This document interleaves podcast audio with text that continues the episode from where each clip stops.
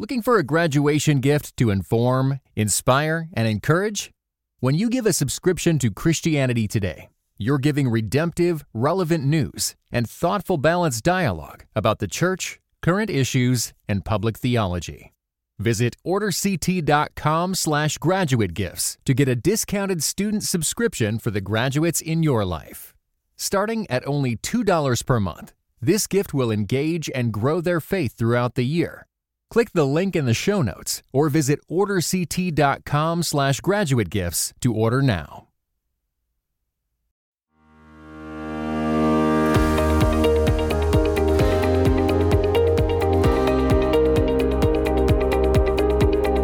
This is the Church Law Podcast, where you can get practical solutions for today's leaders. I'm your host, Erika Cole, the church attorney.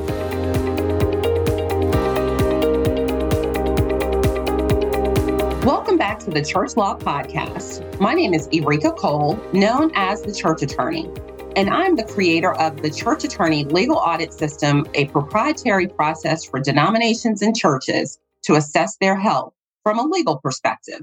Learn more and download your free legal audit document checklist found in the show notes. I'm thrilled to be your podcast host and excited about this new season. Can you believe we are here at season six? And to kick us off, I'm excited about today's topic. It's perfect, I think, for the new year. We're calling this Releasing Sacred Cows and Engaging New Operations in the New Year. And I'm here with my guest, Denise Craig, who's with the Church Network.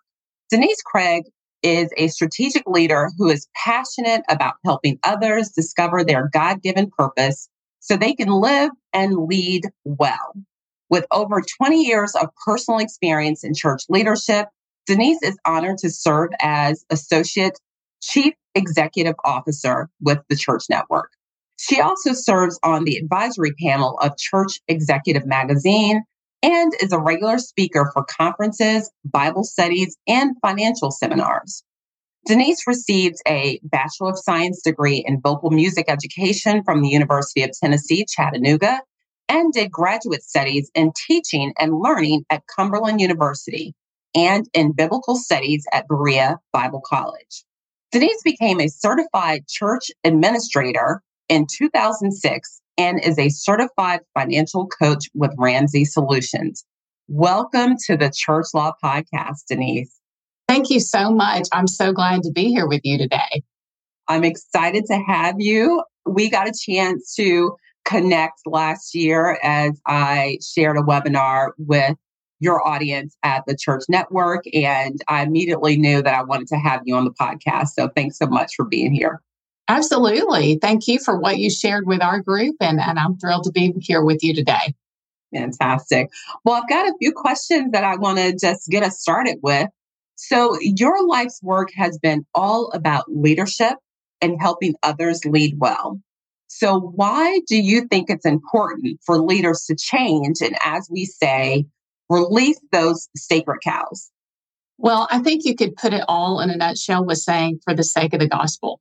We have a mission to share Jesus Christ with other people.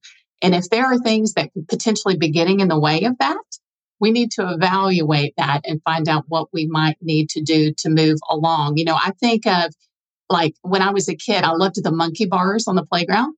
But to grab the next rung, you have to let go of the one behind you to move forward. You know, we've heard it said that the definition of insanity is doing the same things and expecting different results. But the reality is, if you want different results, you've got to do different things. And you know, back in Exodus, when the people of Israel built a golden calf, they did it intentionally. They said, We want a God. So they built a golden calf. But sometimes in churches, what we do is we end up with sacred cows, not intentionally, but mm-hmm. over time, that's what they become. We develop systems, we have things in our churches that are great for a season, but then over time, they're elevated to a position where they're no longer healthy and they become really more important than our mission. Oh, that's so, so good. That's so, so good. And I'm going to just mention I understand that you also have a background in being an executive pastor. If I, I do. Okay. And so you have been in the integral workings of church operations. So I'm very curious when you talk about doing different things, right? The need to change because ultimately our focus has to be on the goal of getting the gospel out and not so committed to doing things the way necessarily we've always done them. So, what have you seen in your background to be some of these sacred cows that other church leaders might be able to relate to? Absolutely. I think one of the biggest ones a lot of us hear about is worship style, whether it's more classically inclined or whether it's more contemporary or gospel or whatever. That's one that can be a sacred cow. But it can also be things as simple as church design.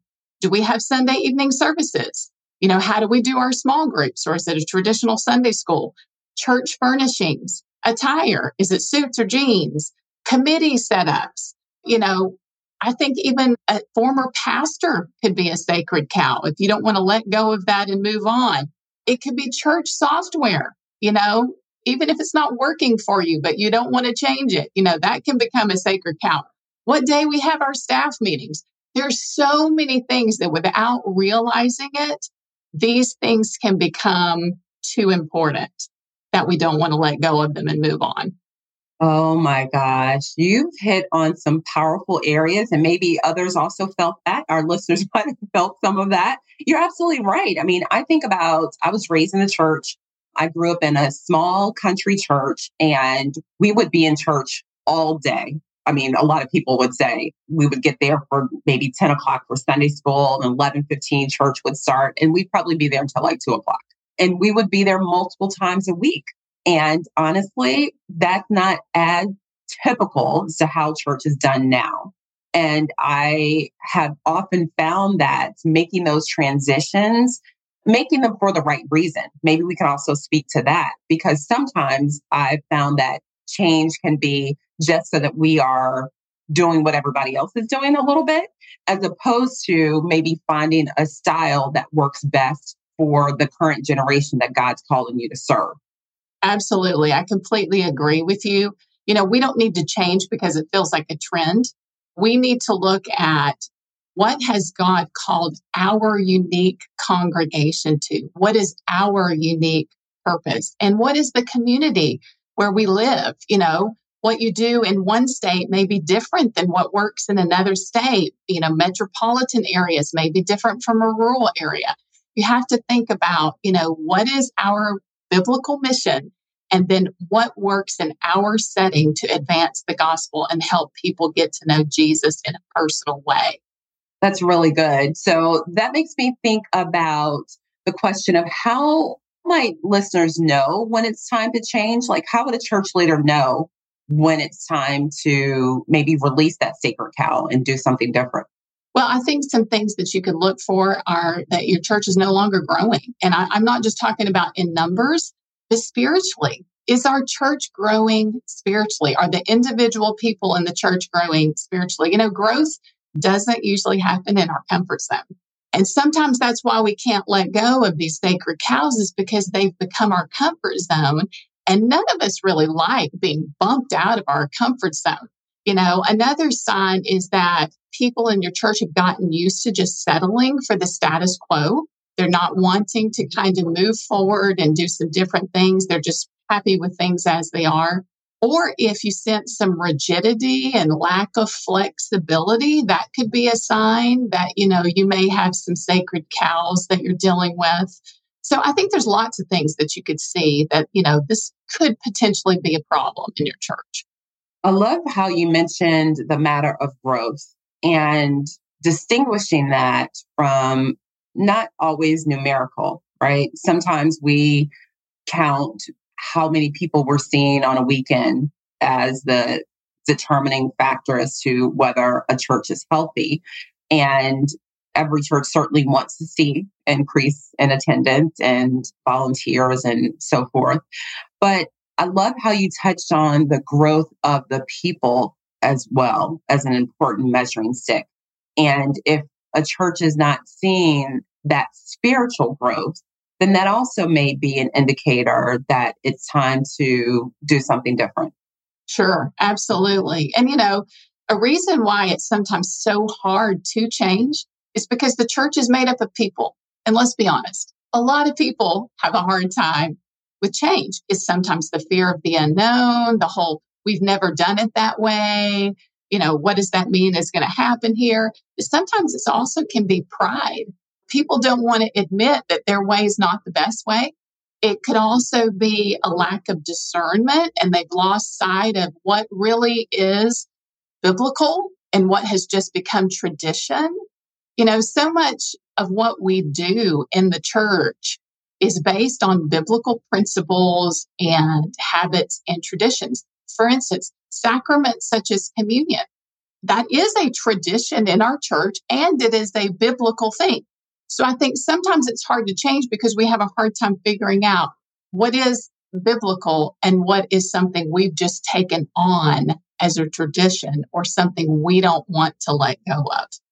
I really, really love what you're saying here because one of the questions I thought about in speaking with you is this question of why is change so hard? especially in the church. And I think that you're speaking to that in part that change is hard because change is hard for people, right? And the yes. church is made up of people. And I consider my own recent experience, I have been working only in a law firm environment my entire legal career. So 24 or so years. And I really felt the tug in my heart to do something different. And frankly, that was scary because I was the kid who knew in like fifth grade, sixth grade, like I was like 10 or 11, I knew I wanted to be an attorney. And I graduated from high school at 17, went straight to college, went straight to law school. And this has been my entire life since forever.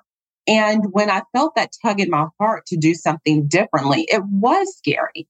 But one of the things that was critical for me is what you're suggesting here taking that time with God to really sense his leading for the next thing and being open to it. You touched on the whole matter of pride.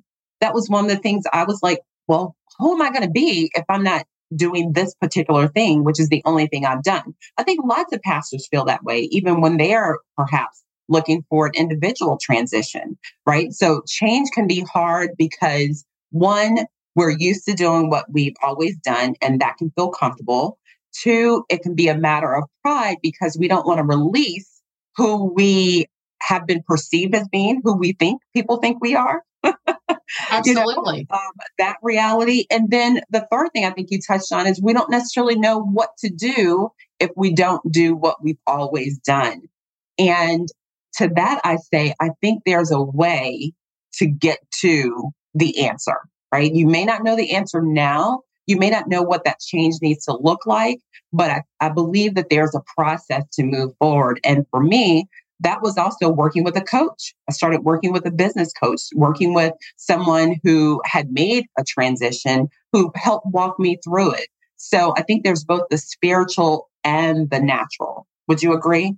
Absolutely. I totally agree. And I, like you, you know, made a career shift about a year and a half ago. So I completely relate to what you're saying. When you've done something for 20 something years, to switch and to do something different, it, it is challenging. You know, you you are sort of ripped out of that comfort zone and, and thrown into the unknown. But you know, when we know as believers that God is with us and will see us through anything, He's never going to leave us, He's never going to forsake us. If we're truly trying to do His will, He's going to be there right there with us the whole way. And, you know, when we're taking a group of people through change, as a leader, I think the things that we need to think through too are we have to help them see that where we're going is better than where we currently are. If people don't see that the there is better than the here, they're not going to want to go. They're not going to want to change. So, as a leader, we've got to have really clear communication. We've got to really share that vision in a very clear way so that the people can grab a hold of that vision and that they can get excited about going with you on the journey. Yeah, I think that's really good. And there's this component, as you describe, of leadership, which is such a critical part of what your work has been. And it makes me think about faith as well. And I consider the story of the children of Israel, right? As they were leaving, they had been in slavery for 400 years and they were finally leaving. And then they run into trouble. And some of them say, We just want to go back to Egypt, right? You know, we just want to go back to Egypt. Who in their right mind would think that, right? I want to go back to this horrible circumstance because sometimes when God is leading you to the next, it's not as clear as what you've always done. And that faith component, I think, is critical and the discernment that you referenced earlier. So oh. that's really good. And Erika is so interesting that you brought that up because, yes, the people of Israel, when they were in the wilderness, they kept saying, but we want to go back. And honestly, I saw the same thing in a lot of churches during the pandemic. Mm. Because, you know, we were suddenly all thrown into a different situation. None of us asked for that. We were all thrown into the unknown. And it's amazing how quickly churches could jump online and get their digital services going and how they can make sure their digital giving was up to speed when maybe they had been resistant to some of that change in the past. They were sort of forced into the change. Yes. But then after a bit, they were all like, well, let's go back. We want to go back. And that is the natural inclination to go back. But it was also such a beautiful time to evaluate and go, do we want to go back to all the things we were doing before? Or are there some things that will forever be different you know? And i think some of the churches that are really seeing some great consistent growth right now took that opportunity. That didn't see it just as an obstacle but they saw it as an opportunity to tweak some things and to change some things about their systems i really like that not just an obstacle but an opportunity that's really good so as we wrap up denise can you share a bit about the work of the church network, how that can be a resource perhaps to our listeners as they are contemplating what this year ahead might look like for them? Absolutely. The church network is basically an interdenominational group. It's a professional association that people can join. They can be a part of our webinars and our educational events. We have a large national conference. But It is also a great networking group you know, often people in church administration and church operations, you know, they don't have a lot of other people in their own church who do what they do. So it's great to be able to find another person who does what you do and you can bounce ideas off of each other. So that's why we call ourselves the Church Network. You can find out more about us at thechurchnetwork.com or you can also download the Church Work app and that can be found in the Apple Store or on Google Play. Fantastic. We'll make a point to link those things in the show notes so that you can check the show notes and follow up. I just want to thank you again, Denise, for being on the Church Law podcast. We appreciate you and we're looking forward to sharing these additional resources with our listeners. Thank you, Erika. I really appreciate you. Thank you for having me. You're very welcome. And I'm thrilled to be your podcast host here on the Church Law Podcast. And I want to thank each of you for listening. If you enjoy the podcast, your five star ratings and positive reviews would be a great help. If you would leave those in the Apple Store and other church leaders like you can find this invaluable resource. We look forward to being back with you on another episode of the Church Law Podcast.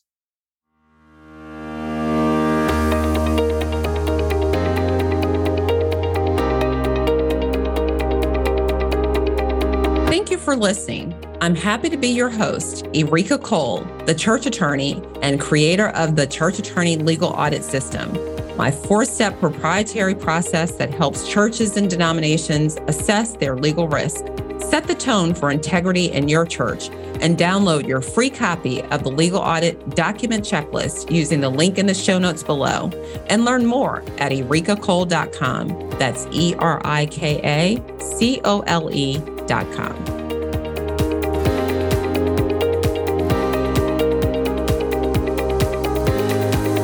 podcast is brought to you by Church Law and Tax, part of Christianity Today's podcast network. This podcast is designed to provide accurate and authoritative information in regard to the subject matter covered. It is provided with the understanding that the host and the publisher are not engaged in rendering legal, accounting, or other professional services. If legal advice or other expert assistance is required, the services of a competent professional person should be sought. Due to the nature of the U.S. legal system, laws and regulations constantly change. Listeners are encouraged to consult with legal counsel to verify the information provided here remains current. Visit churchlawandtax.com for more insights.